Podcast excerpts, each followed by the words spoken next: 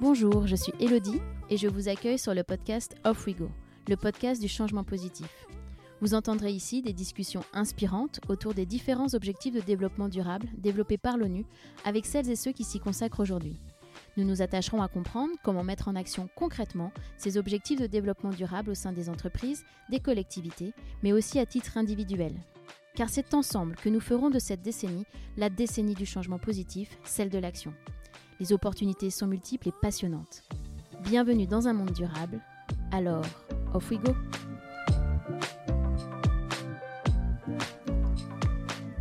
Le modèle même de l'entreprise tel que nous le connaissons aujourd'hui est remis en question. Pour survivre, toute entreprise va devoir au plus vite prendre en compte les défis économiques, sociaux et environnementaux et devra définir sa place dans la société en se dotant d'une raison d'être. Elle devra contribuer concrètement au bien commun, au sens des objectifs de développement durable développés par l'ONU, et au bien-être de l'individu en impliquant à la fois ses parties prenantes internes et externes.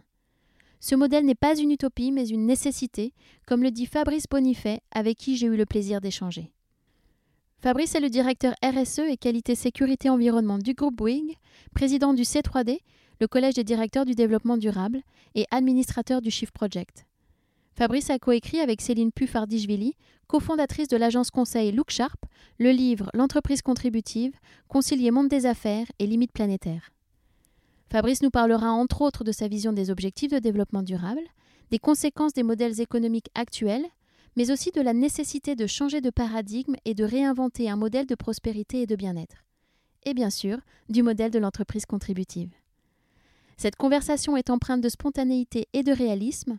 Je ne vous en dis pas plus. Je laisse place à ma conversation avec Fabrice Bonifay. Alors, off we go Bonjour Fabrice. Bonjour. Merci d'avoir accepté d'être au micro euh, d'Off-We-Go aujourd'hui. Je suis euh, vraiment ravie de, vous avoir.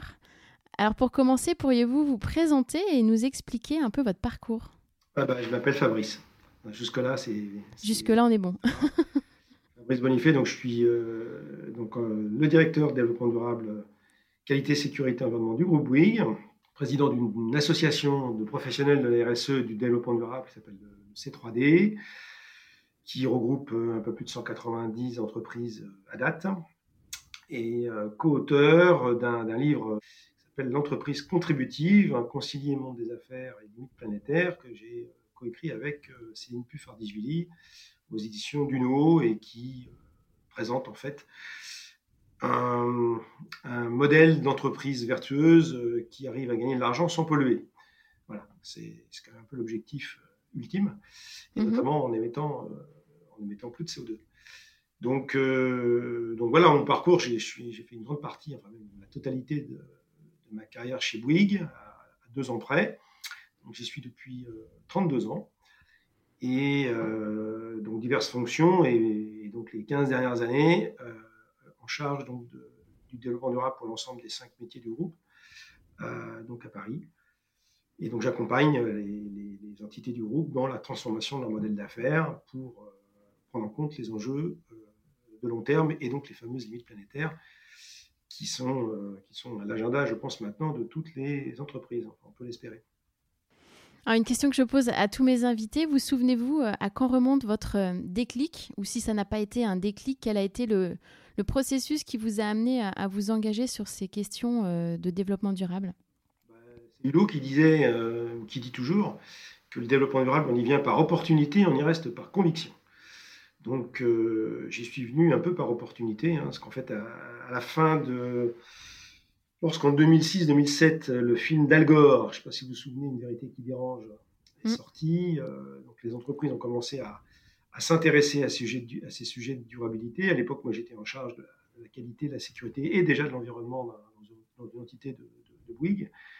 Et c'est là que la direction générale de, de Bouygues a décidé de, créer cette direction centrale pour animer cette démarche. Alors, je n'y connaissais pas grand-chose à l'époque euh, sur les enjeux climatiques, euh, biodiversité et RSE en général, parce que de toute façon, la régulation à l'époque était quand même assez euh, limitée, il y avait peu d'engagement volontaire.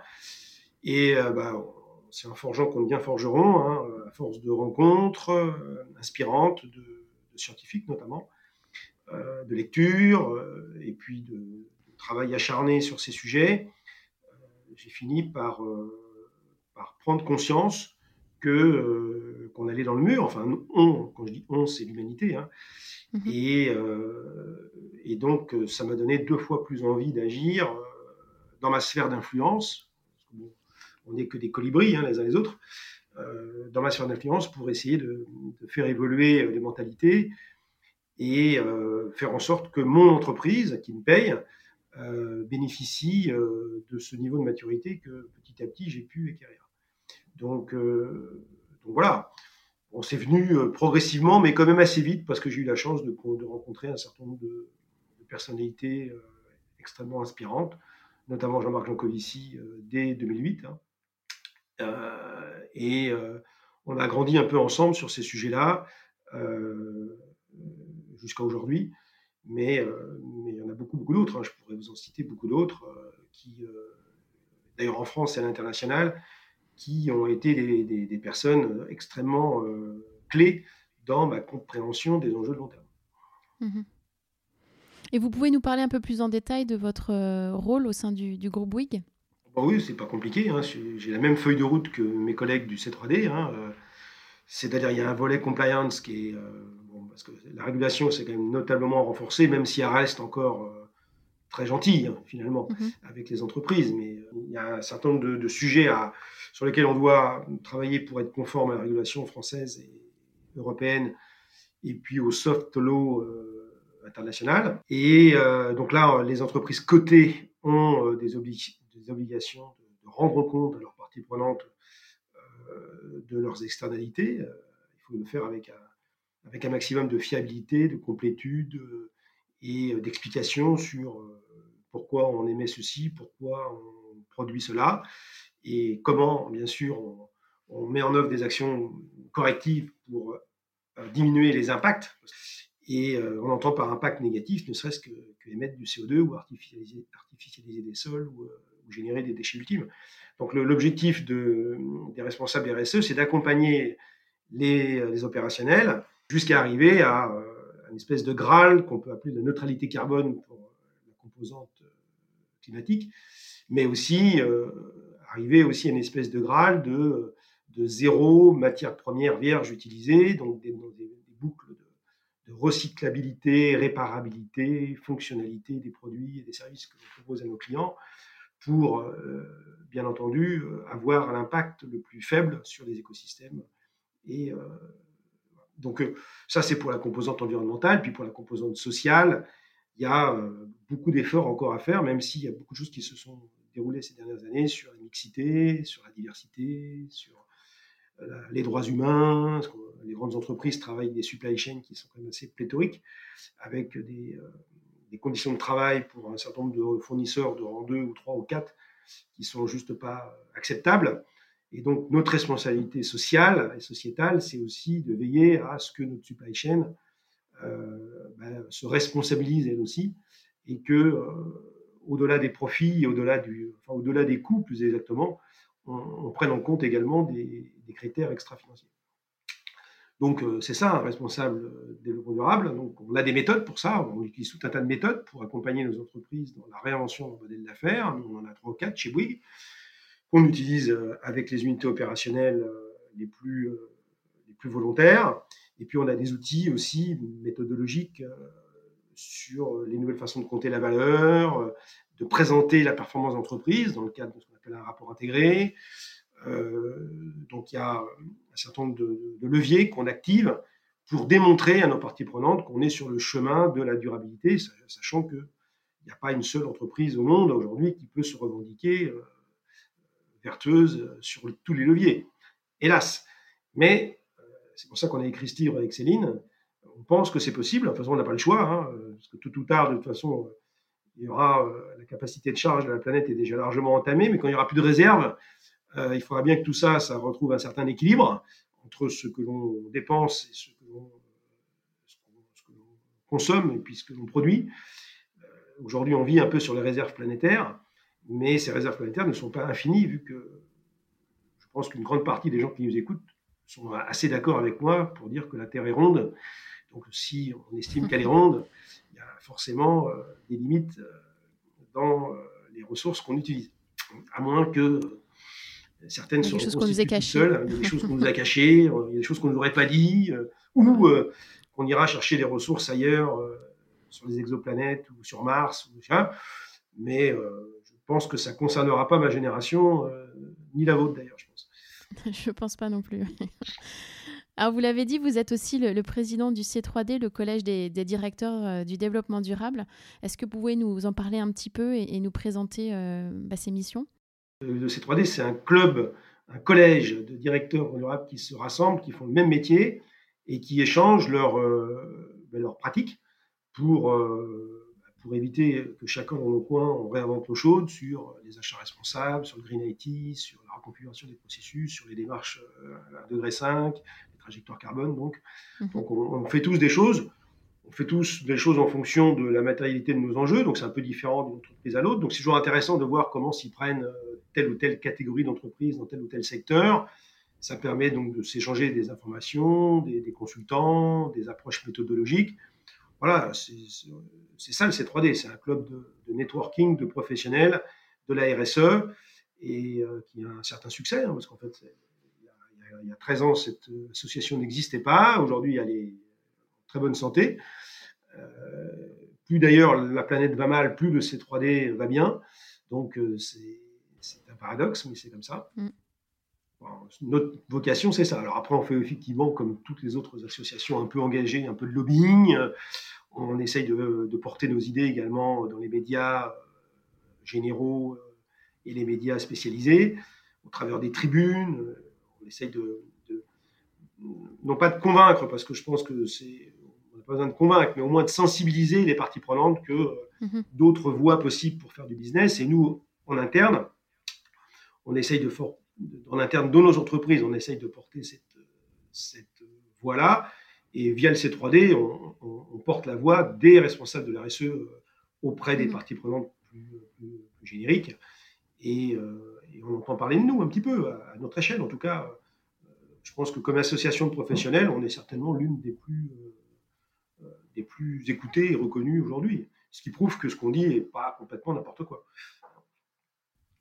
Alors, vous le savez, le podcast a pour but de mettre en lumière les, actions autour des, objectifs de développement durable développés par l'ONU.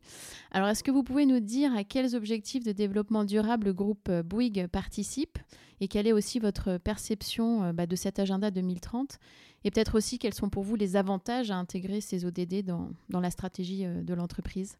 Alors, les ODD, c'est une longue histoire, les ODD. Hein. Ça a été les objectifs du millénaire au début, puis après, ça s'est transformé en ODD il y a quelques années c'est euh, une feuille de route euh, un peu euh, éternelle hein, que l'humanité a de dire bah oui, ce serait bien que tout le monde vive heureux, avec un niveau de vie minimum, avec de l'égalité, etc. C'est une espèce de vœu pieux, mais qui part d'un bon sentiment. donc les ODD, c'est pour, nous, en tout cas nous, entreprises, hein, au-delà de Bouygues, hein, c'est une feuille de route en fait, c'est une feuille de route, et ça permet de, il y en a 17, de ben, de flécher ce qui apparaît auprès d'une grande partie des parties prenantes comme étant le minimum minimum qu'il faudrait pouvoir faire pour, euh, pour qu'on puisse vivre en paix sur cette planète euh, au-delà de nos différences culturelles, religieuses, etc. Et c'est une, espèce de, déclaration universelle de, ce, qui apparaît en tout cas comme indispensable si on veut apaiser les tensions et, faire en sorte que euh, l'humanité continue sa, route euh, sans trop de problèmes. Alors quand je dis que c'est un peu pieux, c'est que bon, ça fait longtemps qu'il euh, y a des objectifs ambitieux et puis on s'aperçoit que il y a quand même des. Bon, pour commencer par positiver un peu, hein, il y a quand même des choses qui vont mieux. Depuis ces mhm. dernières années, au niveau de la, famine, il y, a, des gens qui meurent moins de faim quand même aujourd'hui qu'il y a quelques années. Mais je, pense que sur les, il y a encore beaucoup, beaucoup de choses qui ne qui sont pas réglées et qui mhm. sont pourtant dénoncées euh, par les ODD sur l'histoire. Ne serait-ce que si on prend le climat, euh, mhm. on est quand même encore très, très, très loin du compte et pourtant c'est un des objectifs euh, des développement durable. sur les droits humains, on est quand même très, très loin du, du compte également quand on observe un petit peu les inégalités qu'il peut y avoir salariales, conditions de travail partout sur la planète. Hein. Euh, le problème de la position des femmes également.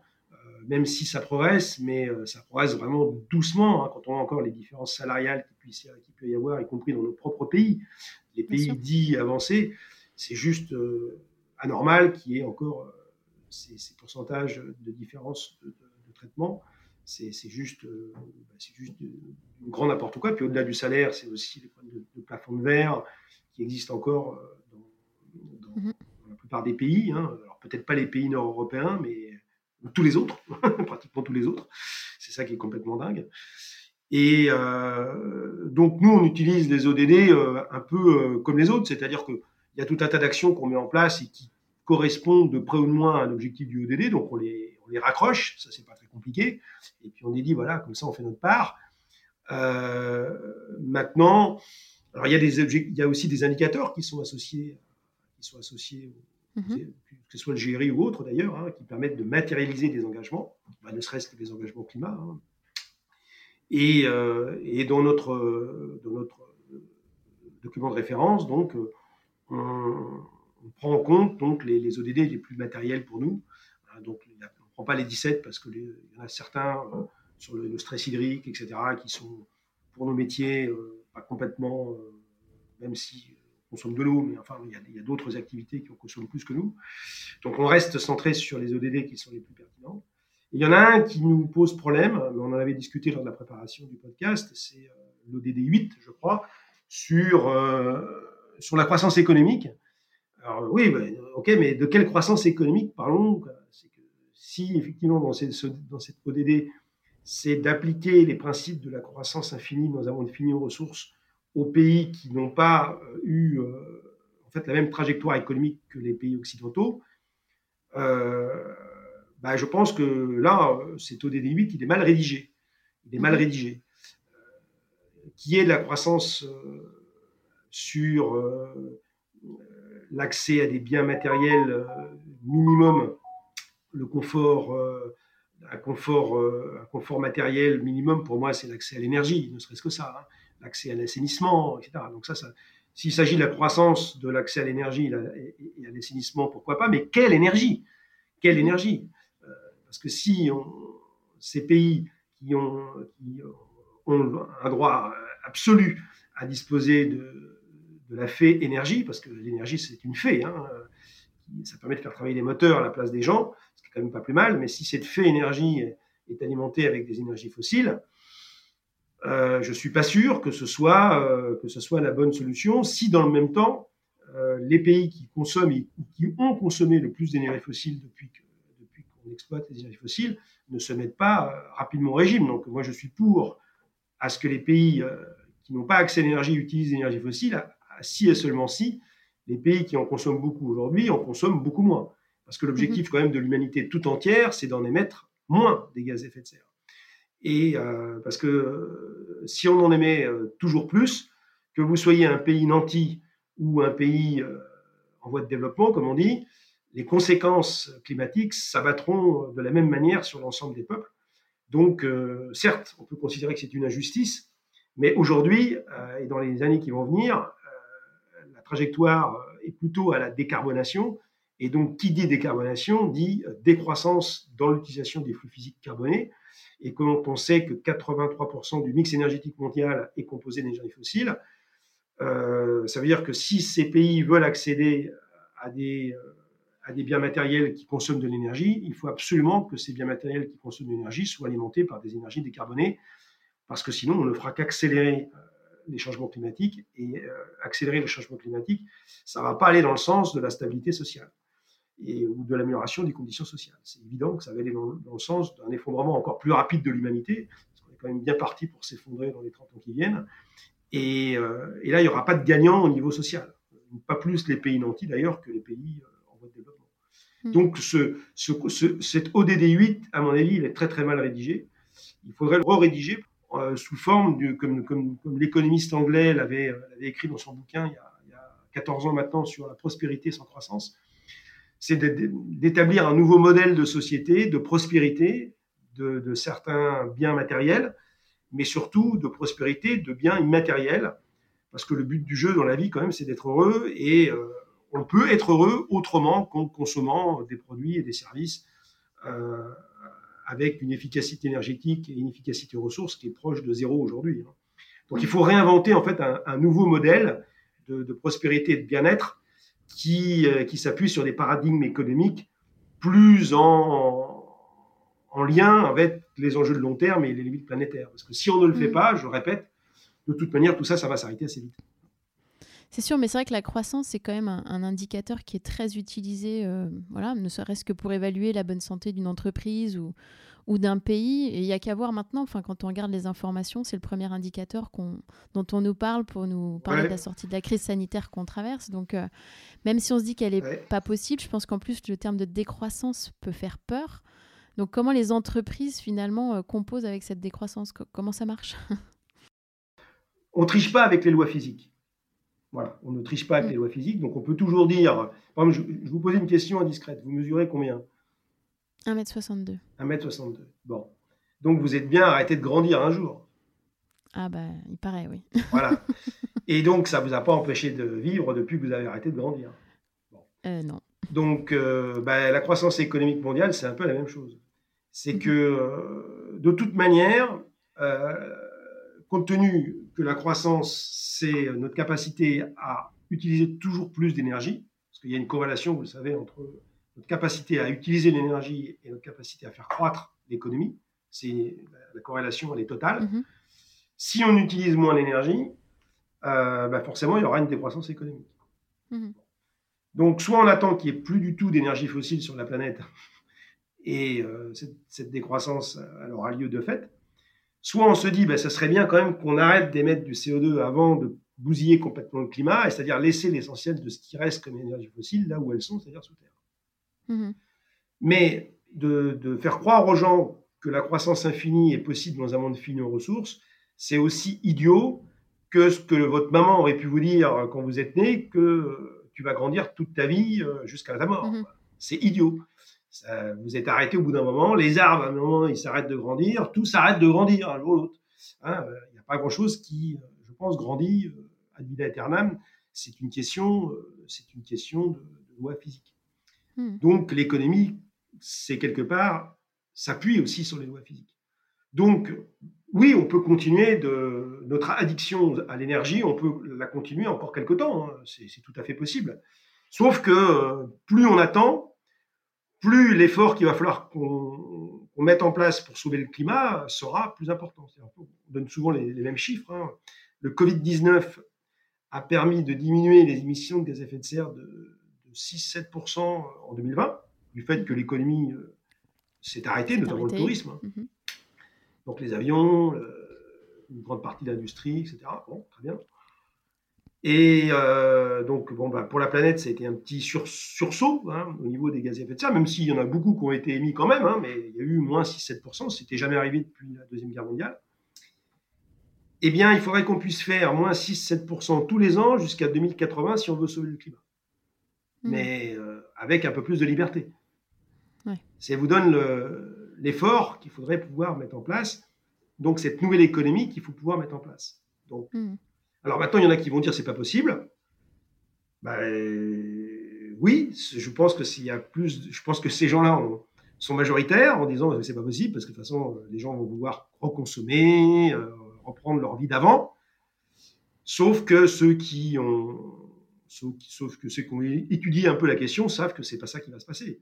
Parce que on atteint des tels niveaux de concentration de CO2 dans l'atmosphère et qu'on voit déjà les effets délétères des dérèglements climatiques sur les, caprices météorologiques quotidiens, euh, ben que bien avant 2050, de toute façon, tout ça, ça aura explosé en vol et que euh, avec les canicules, les, inondations, l'élévation du montée de la mer, du niveau de la mer, etc., que cette économie, elle va, elle va, on va tout voir vers le collapse.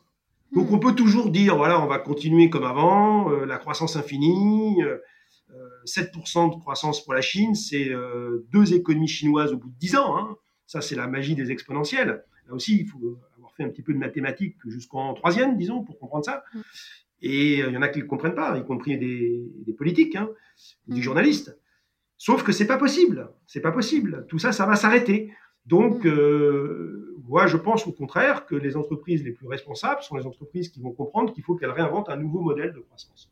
mmh. donc de croissance sans, sans émettre de CO2, avec, qui sera plus immatériel, qui sera moins matériel, donc, et qui euh, forcément engendrera des nouveaux comportements de consommation pour, les, pour le grand public que nous sommes. Donc, euh, avec, on va lâcher le gros mot, hein, plus de sobriété, hein, parce qu'en fait, il va falloir qu'on y passe, et remplacer en fait un certain, je mets entre guillemets, plaisir de consommer par plaisir d'autre chose. Alors, il faut l'inventer ensemble, hein, mais euh, c'est clair que cette injonction à la consommation qu'on a des politiques pour relancer la machine économique, où en fait on, fait en sorte que les gens euh, gagnent plus d'argent pour qu'ils aient plus de besoins et qu'ils consomment plus, parce qu'en fait c'est le fait c'est un cercle vicieux qui s'instaure. Ben oui, mais plus de consommation, c'est plus de consommation de ressources également. C'est pas simplement plus de consommation de produits, parce que les produits c'est des matières transformées, euh, des matières premières transformées avec de l'énergie et des machines. Et donc, euh, à chaque fois que vous consommez plus, ben, vous consommez plus d'énergie, vous consommez plus de matières premières, et que les minéraux sont déjà en stress, euh, les énergies fossiles, il faudrait plus les mmh. utiliser, euh, les, sols sont déjà surexploités. Donc, on, est déjà en, on est déjà en, sursis sur tout un tas de, fonctionnements des écosystèmes et, on est déjà en sursis sur les, limites que certains, certaines matières premières sont déjà en, en, limite de, de, capacité à, de capacité à les produire. C'est-à-dire qu'en fait, hmm. on, voit bien que sur certaines matières premières, on n'a pas des décennies devant nous de production au rythme actuel. Donc, euh, donc on peut ignorer tout ça. Il y a beaucoup de gens, effectivement, qui pensent qu'on va trouver des solutions technologiques, ce qu'on appelle le technosolutionnisme, euh, qu'on va, qu'on va aller chercher des ressources ailleurs, qu'on va, va lancer des miroirs dans l'espace pour diffracter les rayons du soleil, euh, pour faire en sorte de, continuer d'émettre toujours plus de CO2 euh, sans vergogne. il, y a, de la géo-ingénierie, il y a tout un tas de, théories là-dessus. Bon, moi, je ne fais pas partie de ces gens-là. Je suis plus, plus peut-être plus raisonnable, plus réaliste surtout, plus lucide. Et je me dis qu'une autre économie est possible, où on peut toujours gagner de l'argent, mmh. mais d'une façon plus responsable. Et ça, ça s'appelle l'entreprise contributive. Donc, mmh. euh, bon, on peut y croire, on peut ne pas y croire. Chacun croit ce qu'il veut d'ailleurs. Hein, c'est pas ce qu'on veut faire avec ce qu'on a voulu faire à travers ce livre avec Céline. C'est c'est pas essayer de convaincre les sceptiques parce que de toute façon les sceptiques ne liront pas le livre.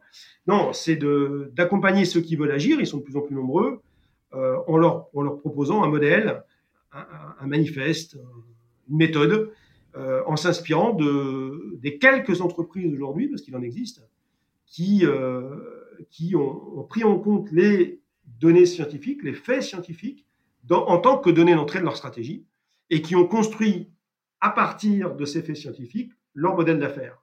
Bah, c'est ça qu'on propose à tous les autres. Hein. Et on estime que quand il y aura 5, 6, 10% des entreprises qui auront compris ça, il n'y a pas besoin, y a de plus. Hein.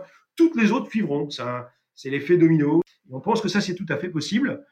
On, on est loin d'être à 10% encore, hein, hélas. Mais euh, il nous reste à peu près une dizaine d'années pour arriver à convaincre ces 10%, pas plus parce que après, après ça risque d'être très très compliqué, c'est vrai, pour, Bien sûr.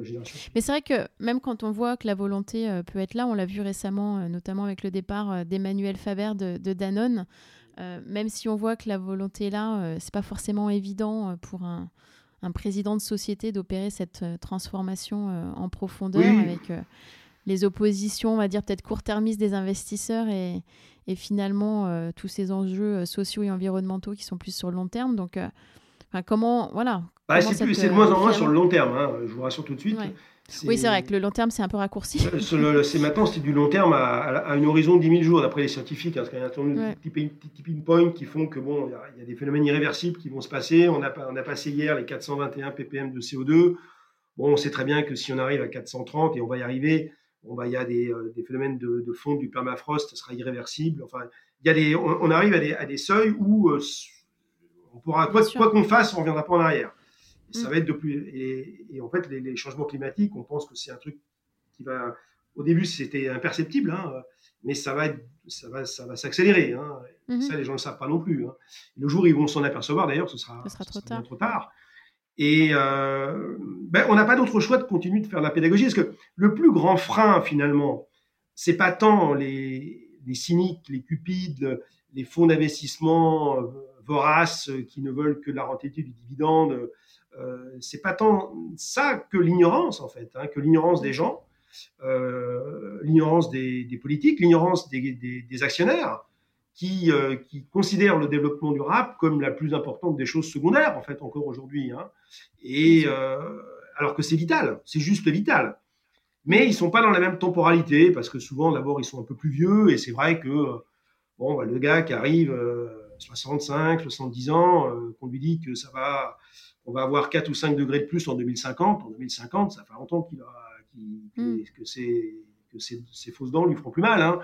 Donc mm. euh, hélas il n'y a, a, pas beaucoup de, de, de, de personnalités qui, même, si, même lorsqu'ils ont des enfants, ont, peu de personnalités ont, conscience de ben, qu'on on n'est pas propriétaire de, la, de ce qu'on a aujourd'hui, on, l'emprunte juste à nos enfants. C'est pas de moi cette mhm. histoire, mais c'est, mhm. quand même, euh, c'est quand même une citation qui est même assez vraie. Mhm. Et que euh, la, la, responsabilité morale, je parle même pas de la responsabilité sociale, mais la responsabilité morale, c'est quand même de, de, pour les décideurs de, la, de ma génération, c'est de laisser une planète quand même, ou de mettre la planète sur une trajectoire euh, où tout ne sera pas cassé dans, 20 ou 30 ans. Et aujourd'hui, on est sur cette trajectoire. Donc, euh, c'est quand même une responsabilité qu'on n'assume pas. Et, je trouve que c'est. Ça, ça, mm. On parle de crime d'écocide aujourd'hui. On est sur du. L'écocide, c'est quand même synonyme de génocide. Hein. On, est sur un, on est sur la fabrication d'un génocide à l'échelle planétaire si on n'agit pas euh, dans les plus brefs délais. Le Covid-19, c'est vraiment une anecdote hein, pour le coup hein, par rapport au mmh. changement climatique, euh, par rapport à ce que ça va créer comme dégâts humains si on, continue à émettre autant de gaz à effet de serre. Donc après, on peut raconter toutes les carbisoules qu'on veut sur la croissance économique, sur les emplois, etc. Ben non, il faut créer des emplois, bien sûr, il faut que les gens travaillent, il faut qu'ils vivent leur travail, mais il y a certainement d'autres, c'est ce qu'on explique dans le livre, d'autres moyens de créer de la valeur sans détruire, d'autres moyens de créer de la valeur sans polluer. Ça existe, il y a des entreprises qui le font déjà. Bon, maintenant, ce qu'il faut, c'est euh, faire en sorte que toutes les entreprises euh, mettent en place des approches contributives. Mm.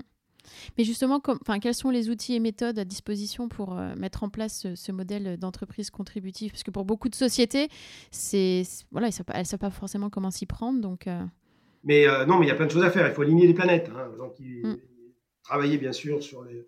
D'abord, euh, identifier les faits scientifiques qui s'appliquent à son, à son business, c'est déjà un certain travail à faire. Mhm.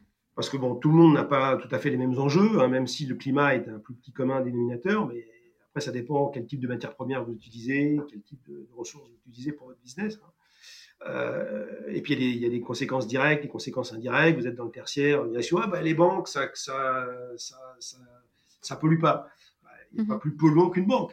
Dis-moi comment, dis-moi ce que tu finances, je te dirai ce que tu pollues. Hein. Mhm. Voilà. Donc c'est parce que vous êtes dans les services que vous êtes, euh, que vous ne consommez pas de ressources. je veux dire. Mhm. Il y a les consommations directes et indirectes. Et euh, ensuite, il faut travailler bien sûr sur à quoi je sers. Donc ça, c'est la raison d'être de l'entreprise. Voilà, et, prendre en compte les communs. C'est tout le travail d'ailleurs l'excellent de l'excellent loi Pacte qui dit bah, qu'une entreprise, ça ne sert pas qu'à faire des profits, hein, même si elle ne fait pas de profit, elle, n'existe plus. Mais euh, si elle ne, si elle ne s'intéresse qu'à ses profits, elle n'existera plus non plus. Donc il faut choisir entre mort lente et mort rapide. Hein. Mm-hmm. et, euh, et, donc la mort lente, c'est quand même mieux. Euh, enfin, je pense que c'est mieux, surtout si on est en bonne santé. Et, et donc l'objectif, c'est bah, de bien identifier, donc dans la redéfinition de sa raison d'être, le fait qu'il faut considérer les enjeux sociaux environnementaux comme données d'entrée de sa stratégie et donc mhm. ne pas faire des profits à tout prix, mais de faire des profits euh, en prenant en compte les enjeux de long terme et donc en provisionnant, en faisant une mhm. dotation pour les amortissements euh, de, des ressources que l'on consomme, ce que aucune entreprise ne fait aujourd'hui, mhm. euh, en préservant le vivant, parce que sans le vivant, il n'y aura plus d'entreprise non plus. Donc d'intégrer dans son équation économique ben, la préservation des communs. Voilà. Ça, c'est la raison d'être. Ensuite, il y a le modèle d'affaires. Bien sûr, tout un tas de, méthodes dans le bouquin qui expliquent comment on reconfigure son mmh. modèle d'affaires en identifiant euh, les externalités négatives. Et en, alors après, c'est des outils classiques d'ACV, de, de, de, coût carbone complet qui permet donc de renverser le modèle d'affaires d'un modèle linéaire à un modèle qui sera mmh. permacirculaire, circulaire, fonctionnalité, basée sur l'usage, où on fera durer les produits, on se rémunérera euh, par la location des, des produits. Donc, c'est plus du tout le même mode de commercialisation, c'est plus le même mode de conception, c'est plus le même marketing non plus. Euh, est-ce qu'on va gagner autant d'argent avec ces modèles-là qu'avec le modèle d'avant? Certainement pas, mais il faut l'expliquer aux actionnaires, il faut l'expliquer mhm. à tout le monde. Hein, euh, là aussi, ce sera des choix à faire. Puis après, derrière, il faut changer le modèle de management parce que comme on va moins motiver les gens par des primes astronomiques, par des distributions d'argent euh, pléthoriques comme on a pu connaître, des stock options, etc., bah, il y aura probablement un système de management plus responsabilisant où les gens vont, on va leur donner du bien-être au travail par, par d'autres mécanismes que par la carotte, euh, la carotte de l'argent euh, que l'on a eu, euh, que, ma génération a eu et qu'on a utilisé, bien sûr, mais qui aujourd'hui n'est pas tenable, tout simplement. Mm-hmm. on ne peut pas continuer de, promettre les, mêmes les mêmes perspectives à des jeunes qui arrivent sur le marché du travail parce que c'est pas ça qui va se passer. On sait très bien que c'est pas ça qui va se passer. Il y aura de toute façon moins de PIB au niveau des États. Et, euh, et, à la fin, ben, il faudra donc avoir un, nouveau système de, de, métrique de la performance. Donc, euh, ben oui, euh, il faut maintenir le capital financier de l'entreprise, mais ça, on sait faire. Par contre, on va demander aux entreprises aussi de maintenir le capital naturel et le capital humain. Et ça, ben, elles ne savent pas faire. Donc, mmh. donc leur, leur, donner des nouveaux outils comptables. Et il ne faut pas faire un truc et puis le reste, on fera ça demain, mais il faut faire tout en même temps. Parce que si, si on si on fait pas tout en même temps, ben, ça marche pas. Mmh. Donc, c'est pas impossible parce qu'il y en a déjà qui le font. Euh, bah, il faut juste s'y mettre tout de suite. Voilà. Mhm. Et vous parliez là de, justement de la, comptabilité. Donc, on parle pas mal de, comptabilité du triple capital pour prendre en compte euh, toutes les externalités. Est-ce que vous pensez que ça peut euh, devenir une réalité pour toutes les entreprises? Parce que ça n'a l'air pas forcément facile à mettre en place. Bah, je, oui, j'en suis sûr même que ça peut devenir une réalité. Il ne faut pas attendre que tout le monde se mette d'accord pour le faire. Hein.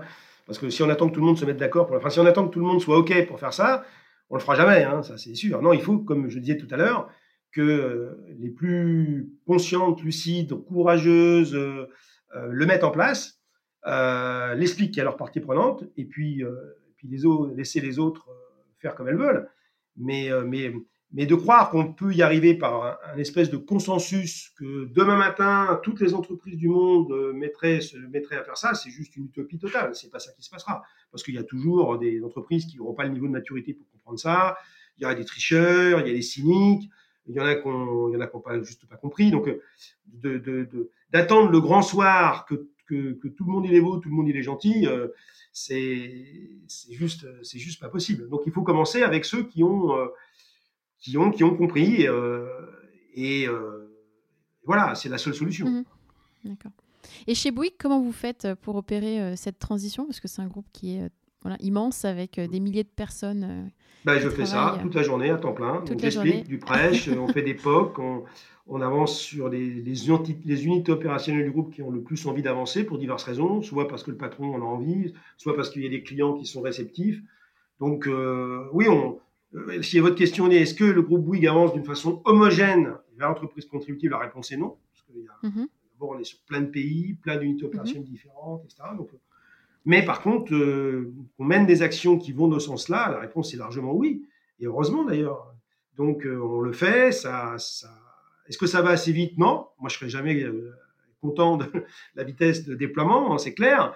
Mais, par rapport à beaucoup d'autres grands groupes, je trouve qu'on on avance largement aussi vite qu'eux, voire plus vite sur certains aspects, et que mon objectif, tant que je serai là, c'est d'accélérer la démarche, parce que c'est la meilleure façon pour une entreprise ben, d'assurer sa propre pérennité. Et le plus important pour l'entreprise, c'est de durer quand même. Hein. Et pour durer, ben, il faut euh, aligner un certain nombre de planètes.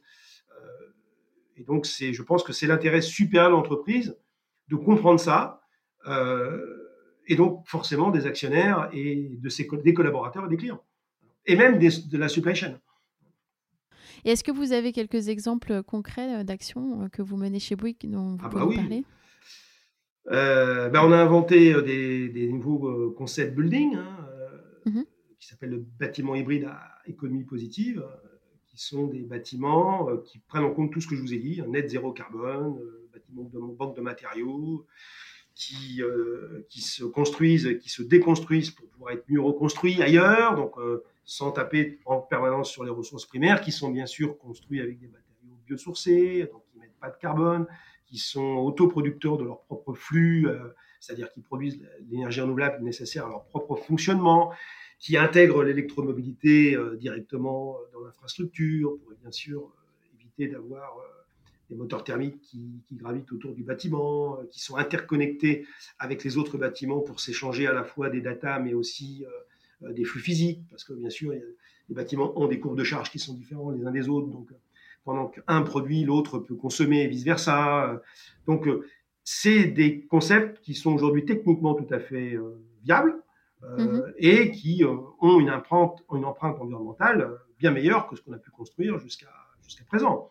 Donc, c'est une réalité à la fois, c'est techniquement faisable et c'est même moins cher parce qu'en fait, comme on travaille sur ce qu'on appelle l'intensité d'usage, hein, c'est des bâtiments qui sont utilisés 24 heures sur 24, parce qu'on a plusieurs typologies d'utilisateurs. Il n'y a pas que l'utilisateur principal qui utilise le bâtiment, mais il y a aussi des utilisateurs euh, secondaires en fonction de la chronotopie, en fonction du, temps qui passe. Hein. Le, soir, si l'utilisateur principal n'utilise pas le parking, ben, ça sera d'autres utilisateurs qui vont l'utiliser à la place pour que l'infrastructure soit utilisée le plus possible, un peu comme, comme les compagnies aériennes sont obsédées de faire voler les avions en permanence, parce qu'un avion qui est en l'air, ça rapporte de l'argent, puis un avion qui est au sol, c'est un avion qui coûte de l'argent. Bah, les bâtiments de demain, ce sera la même chose. Donc, euh, on va travailler sur ce qu'on appelle l'intensité d'usage. Bah, tout ça, c'est pas de la science-fiction, c'est un concept qui existe et qu'on commence à vendre aujourd'hui et qui, euh, qui est à chaque changement de paradigme, parce que ce type de bâtiment, bien sûr, ça permettra d'en construire moins. Alors dire, ah, comment vous allez faire pour vivre si vous en construisez moins? Bah, Est-ce qu'on gagnera plus en construction? On gagnera en exploitation de ces bâtiments. Et donc en usage, encore une fois. Et, euh, et c'est des choses qui, qui sont tout à fait possibles techniques. Ça ne demande pas de rupture technologique, c'est juste un, nouveau regard sur la façon de faire du BTP. Et comment vous fédérez l'engagement en interne autour de, ces sujets? Fédérer, bah, écoutez, il y a, autant il y a 15 ans, c'était effectivement euh, une, un chemin de croix, hein, parce qu'il n'y avait pas grand monde qui croyait à tout ça, parce que les changements climatiques ne se percevaient pas encore dans la vie du quotidien, ou pas beaucoup en tout cas. Aujourd'hui, bon, il faudrait quand même euh, être aveugle et sourd pour voir que tout, tout va bien sur ce, sur ce sujet. C'est une catastrophe. Hein. Euh, les, canicules, les incendies, les, euh, inondations, les, demander aux agriculteurs s'ils croient pas au changement climatique, ça va être compliqué maintenant. Hein. Et donc, donc, on est passé du pourquoi au comment. On est passé du pourquoi au comment. Ça s'est fait, euh, je ne peux pas vous dire quand exactement, si c'était dans la nuit du 30 avril 2015 euh, au, 1er mai 2016, euh, au 1er mai 2015. je ne sais pas. Je ne sais pas exactement. Enfin, ça s'est passé dans les années, au moment de la COP 21, en fait. Hein. Mm-hmm. et, de, et on est de moins en moins, enfin, on n'est même plus du tout, en tout cas chez Bouygues, sur le pourquoi. Il n'y a, plus de pourquoi. On est clairement sur le comment. Alors après, dans le comment, il y a ceux qui veulent avancer vite et fort, euh, ceux qui veulent avancer vite, ceux qui veulent avancer euh, demain. Euh, si vous voyez ce que je veux dire, hein, et, et, donc, moi, en ce qui me concerne, j'essaye de travailler avec ceux qui veulent avancer vite. Hein, et puis ceux qui veulent pas avancer, bon, bah, c'est pas très grave. Enfin, si c'est grave, c'est grave pour eux, c'est grave pour leurs enfants. Mais bon, on peut pas non plus forcer un âne qui a pas soif de boire. Hein.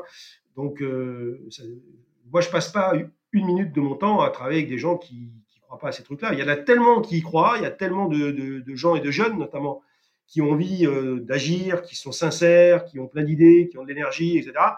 Bon, bah, c'est ce qui rend heureux, c'est de travailler avec ces gens-là. Travailler avec des, gens conservateurs, euh, climato-sceptiques, euh, qui, ont tout vu, tout connu, qui pensent que le futur sera une continuité linéaire du passé. Bah, il y en a plein dans toutes les entreprises, hélas. Mais mais c'est pas des gens intéressants. Hein. En tout cas, c'est pas des gens qui servent à, qui servent la cause que j'essaie de défendre, qui est une cause euh, que j'estime juste et universelle, et surtout une cause responsable. Donc, euh, donc de, vouloir entretenir à tout prix un modèle qui n'a pas d'avenir, c'est le comble pour moi de l'irresponsabilité. Mmh, bien sûr. Et comment on, change les mentalités sans, sans donner aux gens l'impression de, de, renoncer à tout? Bah, C'est un deuil, vous savez, hein, c'est un deuil. C'est sûr que la société de consommation euh, a été très efficace pour nous faire euh, adorer des choses qui ne servent à rien, qui nous ont fait acheter avec de l'argent qu'on n'a pas, tout ça pour impressionner d'autres gens qui n'en ont rien à foutre. fait, c'est ça en fait qu'on a essayé de mettre en place depuis toujours. Hein. Rangement sur le mimétisme. Ah bah tiens, t'as as acheté une belle robe, je veux la même. As acheté une... Enfin, c'est tous les ressorts euh, assez basiques de la publicité, etc. Bon, ben, très bien. Et ça a été, euh, ça a très bien fonctionné. Hein. Confort matériel, on peut, on peut reconnaître que, ça a bien marché, hein, grâce à la fait énergie, encore une fois. Bon, bah, sauf que c'est pas durable. Voilà. Donc, euh, donc ce qu'il faut, c'est maintenir un, maximum du confort matériel réellement utile, c'est-à-dire, euh, bah, ne serait-ce que l'hygiène. Hein, on dit, bah oui, la médecine a fait des grands progrès. enfin, c'est surtout l'hygiène qui fait qu'il n'y a plus de morts de choléra, etc. C'est qu'il y a l'eau potable et l'assainissement. Hein. La médecine, oui, ça a sauvé des gens, mais enfin, les, stations d'épuration ont sauvé encore plus de gens que la médecine. Et euh, donc, il faut, il y a un minimum de confort à maintenir. Il y a même un confort matériel qu'il faut encore amplifier, notamment dans le domaine médical. Hein. personne n'a envie de retourner, comme dirait Philippe Biwix, euh, voir un dentiste des années 80. Non, on n'a pas du tout envie de, le moindre retour en arrière sur un certain nombre d'acquis technologiques. Par contre, on peut commencer à s'attaquer au superflu. Et là, le superflu, il faut reconnaître, euh, enfin bon, chacun fait ce qu'il veut et chacun pense ce qu'il mm. veut, mais enfin, euh, du superflu, on en a plein nos armoires. Hein. Donc, euh, donc, il faut remplacer, par ce superflu matériel par du, par du surplus immatériel. Voilà. Eh bien, ça, euh, c'est ce que j'appelle l'abondance frugale, ce qu'on explique dans le bouquin. Bah, c'est possible, c'est possible. Hein, avoir plus de temps, euh, plus de temps pour soi, pour ses amis, euh, voilà, avoir moins de besoins matériels, donc avoir moins besoin d'argent, mais avoir besoin de plus de temps pour réaliser ce qu'on a envie de faire. D'ailleurs, c'est marrant, tous ceux qui ont plein de pognon ou qui ont gagné énormément, ils n'ont pas le temps de le dépenser. Ils arrivent à la, alors ils mettent ça dans des fondations à la fin, et ils finissent souvent à, par mourir les plus riches du cimetière. Bon, c'est, je ne sais pas si c'est vraiment euh, le but de la vie, quoi. Hein. Et c'est vrai qu'on a pas mal parlé de l'entreprise et c'est vrai que l'entreprise a un vrai rôle dans voilà cette euh, transition. Mais en tant que citoyen, qu'est-ce que je peux faire pour changer les choses? Ben, Vous avez plusieurs choses. Vous avez votre, carte bleue déjà. Vous ne mmh. pas acheter euh, n'importe quoi, n'importe quand. Je ne vais pas vous donner l'exemple, enfin vous pouvez les deviner vous-même. Donc vous pouvez déjà quelque part agir avec votre carte bleue sur vous achetez à quelle entreprise, quel moment, quel type de produit. Donc ça, c'est déjà un sacré moyen d'agir. Mhm. Euh, vous n'êtes pas obligé de, manger de la viande tous les jours, d'aller à Issa-Bruyère en avion tous les 15 jours. Euh, mhm. Et puis ensuite, vous avez, un, vous avez un bulletin de vote que vous pouvez mhm. utiliser intelligemment aussi. Et puis, vous avez aussi dans votre sphère d'influence, euh, ça dépend quel métier vous faites, hein, mais dans tous les métiers, il y a moyen de faire son métier différemment et donc déjà dans son métier de, militer pour que les choses évoluent. Donc vous lisez le bouquin Entreprise contributive et puis ensuite vous dites voilà, ça serait bien qu'on fasse ça. Voilà, bah, si, si, chaque citoyen se fait ces trois choses, hein, carte bleue, euh, bulletin de vote et, et, agir dans sa sphère d'influence professionnelle, bon, bah voilà, vous aurez fait votre part, hein, votre part de colibri, mais on n'est que des colibris. Hein c'est sûr que c'est pas un individu tout seul qui va, euh, qui va changer le monde. Euh, mais quelques, quelques individus ensemble et déterminés peuvent faire des grandes choses. Je suis très mm. admiratif de ce que Greta Thunberg fait, pour, fait pour, cette cause-là aujourd'hui. Mm-hmm. Et pourtant, c'est un petit bout de femme de, 17 ans, euh, mais qui, qui est absolument formidable dans sa capacité à mobiliser, en fait, par son engagement, sa, sa détermination, et à, mettre les adultes devant leurs responsabilités historiques. Bon, on peut penser ce qu'on veut, mais euh, c'est vraiment absolument admirable ce qu'elle peut le faire. Hmm. C'est vrai qu'après, c'est l'effet boule de neige. bah oui, oui, il faut, il faut des leaders. Exactement. Je suis d'accord, il faut des leaders, mais bon, tout le monde n'a pas une âme de leader, et euh, il faut des leaders, mais il faut des followers aussi. Il faut des followers. D'ailleurs, les grands leaders euh, n'ont été considérés comme leaders parce qu'ils avaient des sacrés followers.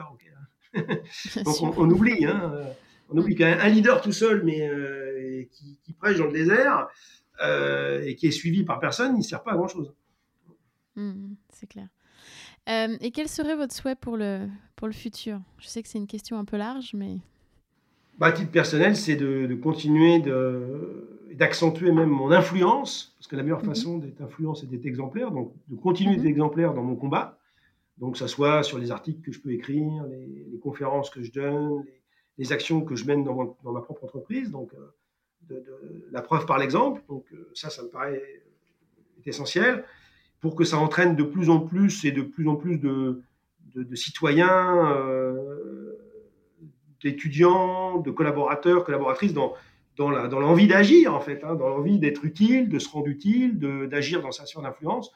Voilà, si j'arrive à, entraîner euh, un maximum de, gens dans, dans ce mouvement-là, bon, bah, le jour où j'arrêterai, je me dis, j'aurais fait ma part, même si je sais que c'est dérisoire.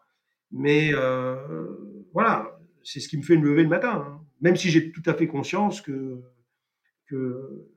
c'est insuffisant. Mais euh, bon, qu'est-ce que je peux faire de plus? Bah, C'est déjà pas mal. Alors l'épisode touche presque à sa fin et donc avant de conclure, j'ai mes questions rituelles à vous poser. Donc euh, qu'est-ce qui vous a inspiré récemment? Ça peut être un livre, une personne, un, documentaire euh, Récemment, alors je suis dans ma période podcast en ce moment là, parce que ça tombe bien. C'est vraiment la mode. Et euh, ouais, ben, le, dernier, euh, le dernier podcast que j'ai écouté, c'est Timothée Paric, qui parle mhm. précisément de la, décroissance d'ailleurs, euh, qui, est un, qui est un économiste. Et je, trouvais son, son, discours tout à fait, tout à fait lucide, pertinent et tout à fait intéressant.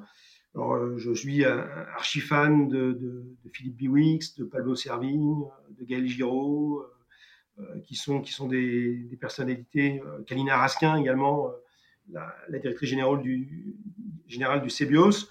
Mhm. de, Gilles Boeuf sur le vivant, qui est j'ai écouté toutes ces conférences à Gilles, c'est vraiment extraordinaire. Donc, oui, enfin, les gens que, que, qui m'inspirent le plus, c'est les gens que je suis sur Twitter. Hein, euh, mhm. euh, et euh, c'est des gens qui, qui m'inspirent et, qui me, et qui me renforcent aussi quelque part dans mes, dans mes convictions. Hein. Que diriez-vous à ceux qui hésitent à se lancer, à s'engager dans cette démarche? Est-ce que vous auriez des conseils par où commencer? Bah, C'est un peu ma phrase fétiche. Hein. C'est dans la vie, c'est pas ce que l'on sait qui compte, c'est ce que l'on fait avec ce que l'on sait. Mhm donc, euh, le but, c'est pas d'apprendre ou d'accumuler les connaissances si on n'en fait rien. Hein. c'est une fois que vous avez quelque chose et que vous avez vérifié vos, sources, bah, c'est d'agir. Hein. Voilà. Mmh des, des, super intelligents euh, qui n'ont pas utilisé leur intelligence pour faire quelque chose de concret, il y en a plein, plein, plein.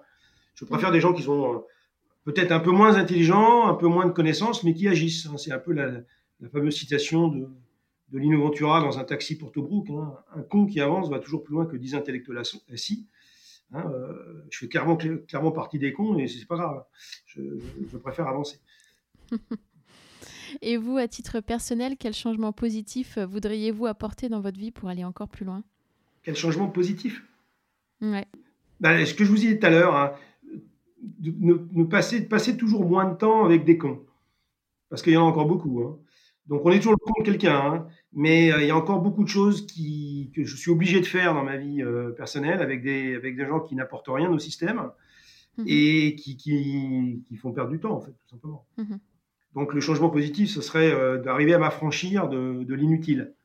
Et mmh l'inutile, c'est la bureaucratie, c'est des choses qui n'apportent aucune valeur, en fait, ni même à l'entreprise, ni à, ni, à, ni à la société civile. Euh, des espèces de rituels, des espèces de, qui sont vraiment tout à fait stériles et qui n'apportent pas de valeur en fait. Merci. Alors je rappelle, vous avez euh, sorti un livre intitulé L'entreprise contributive, concilier monde des affaires et limites planétaires euh, aux éditions Duno. Mais est-ce que vous pourriez dire aussi à nos, auditeurs où bah, vous suivre et retrouver votre actualité? Ben, Il y a trois leviers pour ça, le compte Twitter bien sûr, LinkedIn, euh, où je suis pas mal présent, et puis le blog Entreprise contributive qu'on a co-créé avec Céline Puff Ardishvili il y a trois ans, où on mhm. publie pas mal de textes de personnalités inspirantes qui euh, parlent de l'entreprise contributive.